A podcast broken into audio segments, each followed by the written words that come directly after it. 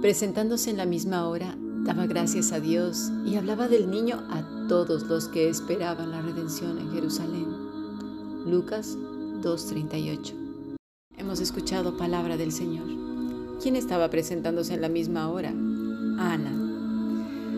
Bien, estamos estudiando el Evangelio de Lucas en este grupo internacional en el cual ya formamos más de 35 naciones. Si deseas participar, pues, de esta aula de clases, escribe un correo electrónico a fundacionbiblica.gmail.com. También te invitamos al estudio que emitimos a través de YouTube los martes a las 7.30 hora España, Adoración de Siervos. Muy bien, hoy voy a hablar de algún tema extraño quizás, pero nos hará entender muy bien lo que quiero decir.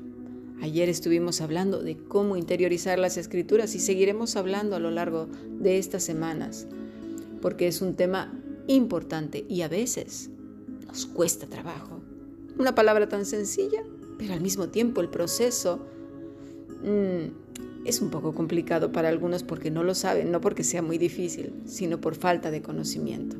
Mira, en el mundo filosófico y de gamers, gamers son aquellos que juegan todo tipo de videos, ¿no? ya sea a través del ordenador online o programas que se compran o a través de consolas.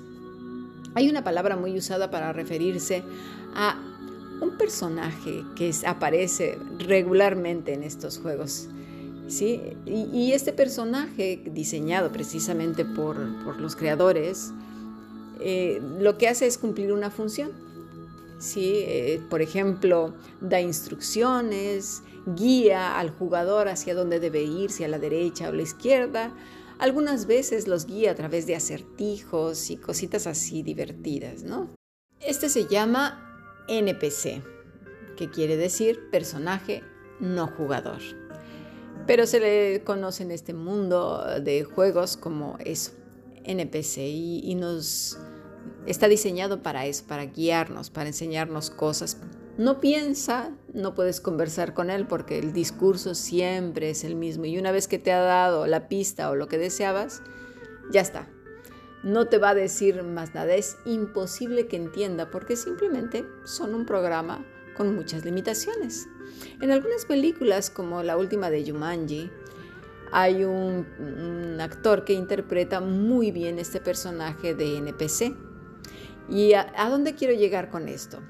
No voy a dar una clase de videojuegos, ¿verdad? Pues desde hace años ha salido el concepto de la personalidad NPC. Sí, personaje no jugador. que es aquella personalidad que no entiende, que simplemente ha sido programado para ser quien es y no más. Y dices, ¿en serio? Sí, sí. Sí, de hecho se ha hablado mucho de estos NPCs y de la persona cómo funciona siendo NPC. Cuando estaba leyendo Lucas 2.38, me vino a la memoria esta definición porque Ana fue justo, mira, voy a usar la palabra en griego, pros de Homai, ¿sí? Es decir, fue hablarle a los que esperaban, abrigaban, ¿sí? O que eran hospitalarios o admitían que la redención de Israel. ¿Quién era la redención de Israel? El Mesías. ¿Quién? Cristo. Es decir, no todos están dispuestos, no todos tienen el corazón. Mucha gente está más como un NPC en sus propios diseños que ellos mismos se han hecho, en sus mundos, obsesiones, que listos para recibir las buenas noticias. Mira, vámonos a transportar a Jerusalén. Hay mucha gente, todos ellos han sido criados en la tradición oral. Sabían las escrituras porque repetían de padres a hijos todo lo que Moisés y los profetas habían transmitido de, este, de parte de Dios. Así que todo judío lo sabía. Porque mira, por ahí alguna gente, si en su ignorancia, dice que no se necesita estudiar la escritura pues para ser pastor, misionero, maestro, o simplemente para vivir, para existir uno mismo. Que porque los apóstoles no fueron a la universidad. Y es verdad, el Señor Jesús tampoco. De hecho, no estaba en la escuela, de los rabinos, escribas y demás. Pero olvidan lo que acabo de mencionar hace unos momentos. Por ejemplo, Deuteronomio 6, del versículo 7 al 9, un mandamiento de Dios que lo cumplieron a rajatabla.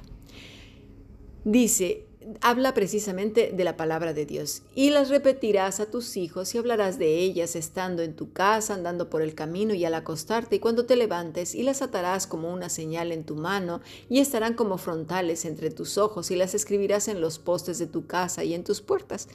Que por cierto, esto hacían los fariseos, tenían las filacterías. Cuando habla de que las atarás como una señal en tu mano y estarán como frontales entre tus ojos, esas son las filacterías, unas cajitas que se ponían en el brazo y en las frentes.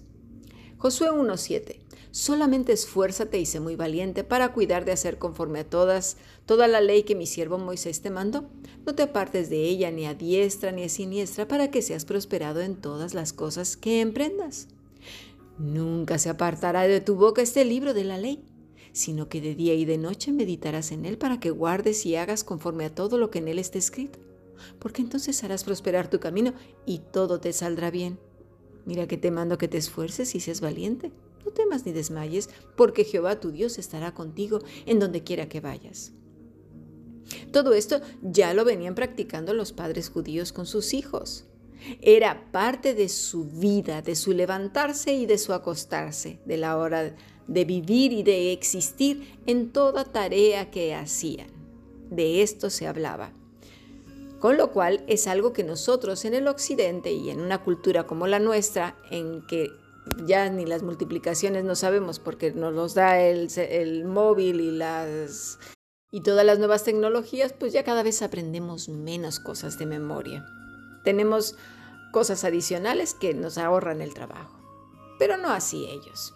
Luego vemos más tarde, Pablo reconoce en Timoteo, ¿sí? en, en 2 de Timoteo 3:15, dice, hablando de las escrituras, y que desde la niñez has sabido las sagradas escrituras, las cuales te pueden hacer sabio para la salvación por la fe que es en Cristo Jesús.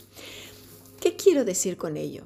Que Cristo no vino a abrir los rollos para comenzar con ellos desde la A, B y C, enseñarles esto y aquello. No, si te fijas, no está enseñando las escrituras Cristo en los evangelios, sino a mostrarles que aquella promesa que ellos esperaban se estaba cumpliendo ante, ante sus ojos y que ahora necesitaban entenderla, vivirla, asimilarla, interiorizarla y reestructurar sus pensamientos, porque algunos de ellos esperaban un guerrero, otros esperaban quizás alguien con, con poderes especiales o un linaje quizás como el del emperador o aún más fuerte. Y entonces eh, se empezó a centrar su atención en otra cosa para centrarse en los afanes de la vida. Y es así que Jesús empieza a romper el molde del fariseo que también, por si no lo sabes, se dedicaba a evangelizar y a ser prosélitos, ¿verdad? Que ayer lo vimos también. Esto mismo también enfrentó Ana, los discípulos, las alumnas, alumnos, diaconisas, diáconos que seguían a Jesús, los 70 discípulos que envió de dos en dos, ¿los recuerdas? Cosas difíciles que muchos no entendían porque el Señor vino a romper precisamente el molde que ellos tenían para aprender y para enseñar. Tan es así que en Juan 6:66 sucede lo siguiente. Desde entonces muchos de sus discípulos volvieron atrás y ya no andaban con él. Dijo entonces Jesús a los doce, ¿queréis iros también vosotros? Les respondió Simón Pedro, Señor, ¿a quién iremos? Tú tienes palabras de vida eterna. Jesús vino a romper entonces muchos NPCs, ¿verdad? Que estaban a sí mismos programados para algo diferente, lo que ellos mismos se habían creado, ¿sí? Y dejado que otros les impusieran en sus corazones al punto que estaban duros, torpes y necios. Pedro, sin comprender aún muy bien lo que el maestro decía, en su nublado corazón pudo ver la luz brillante la luz de vida eterna, esa redención única e irrepetible, suficiente, plena. ¿Sí? Y por eso pronunció aquellas palabras, ¿a quién iremos, Señor? Tú tienes palabras de vida eterna. El peligro, el peligro en que podemos caer todos, y esto digo todos, es tener un acartonamiento tal que caigamos en convertirnos en unos NPCs. ¿Sí? Jesús lo llama odres viejos, tan duros y acartonados que el vino, el vino nuevo, los reviente, los rompa. Más adelante, cuando lleguemos a Lucas 5, hablaremos mucho de esta preciosa parábola, la de los odres. Hay mucho que aprender en cuanto a ella. Sin embargo, lo que nos ocupa y lo irónico de la vida es que para algunas cosas estamos muy abiertos, con la mente y el corazón bastante receptivos, ¿sí?